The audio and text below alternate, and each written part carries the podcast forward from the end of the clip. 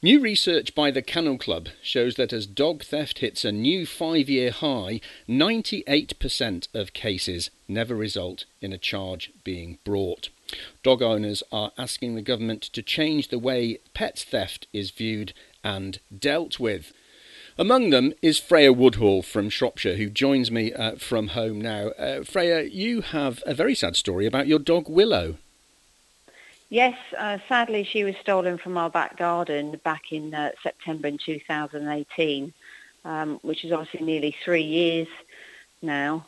Um, absolutely no no sightings and and nothing moving forward with it really. What was going through your mind when you discovered that Willow was missing? Um, well, I mean, my f- first thought was it would never happen to us. Um, sadly, sadly, it did. Um, I did think initially she might have got out, but it was it's so out of her character to even you know go anywhere without me. She she was my shadow. She was like Velcro to me. Um, and we've got another dog as well that was only a puppy at the time and would follow Willow everywhere and, and got back and she was looking very, very lost. Mm. Um, obviously with Willow by her side too. Mm. I, I, mean, do you live very rurally? Do you live in a town? Are you in the countryside? Could somebody have seen perhaps what was going on? Um, we live in a tiny hamlet. Um, we, we, don't have really any through traffic. It's only farm farming people really, mm. and delivery drivers. Mm. And uh, tell me about Willow. Uh, what type of dog uh, was she, and how old is she? Uh, she was act- she's actually what you call a sprocker. She's a mix between a, a cocker and a, a Springer Spaniel. Um, she's all brown in colour. Um, and she was about three years old, just shy of three when she got stolen, yeah. Mm, and uh, you've said that she was your shadow, very much part of the family. Yes, very much so. Um, sadly, we had lost our Labrador um, not long before, and we'd just moved house. Um, we'd only been here for four months, obviously all settling in as a big family, and then suddenly, um, you know, it feels like she's been ripped away from us. Mm. Um, we're a family of six. I've got four kids, and um, it's left us all very, very heartbroken. Obviously, uh, living in limbo until um, until she comes home, hopefully. Many people consider the financial cost of losing a, a pet, Freya, but actually the emotional cost is far greater, isn't it? Definitely, definitely. I mean, it's you know, your your your head's everywhere when you when your dogs get got stolen. You're wondering where they are, whether they're safe, you know, whether they're still alive. Um, you know, it, it's an emotional roller coaster, um, and mentally as well, it gets you. I mean, sadly, um, I've got one daughter who's had to see a therapist because of it and has very, you know, bad emotional problems. Um, and it's it's still now, you know, I can still I still get very tearful.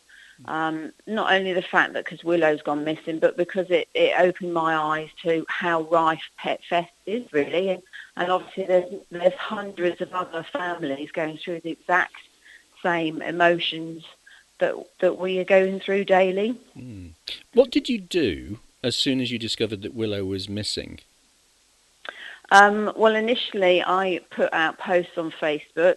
I I got some friends over who uh, who kindly went out to all the the you know, neighbouring properties in the hamlet to ask if they'd seen Willow, to ask if she was you know potentially in their sheds, greenhouses, garages.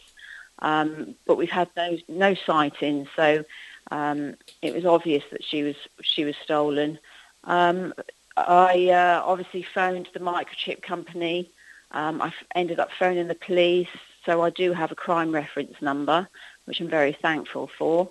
Um, I spoke to the dog warden, and yeah, just literally raise you know raise enough awareness as possible as soon as possible, really. Mm. And presumably for you and the family, the search goes on. It does. It does. You know, I'm I'm not going to give up on Willow. I, I never can. Never can.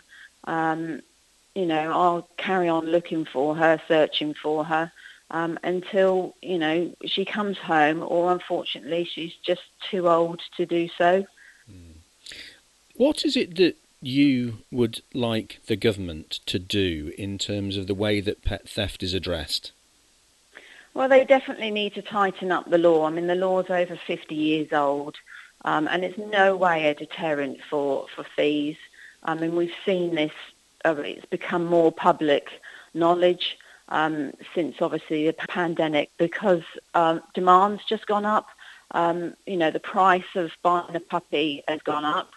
Um, and so the fees think it's, you know, a quick way to make money, steal somebody's dog and, and keep breeding for this dog. Mm. Um, we also need a centralised um, database system because at the moment, I think at the moment we've got about 16 databases. It, it keeps on climbing the number.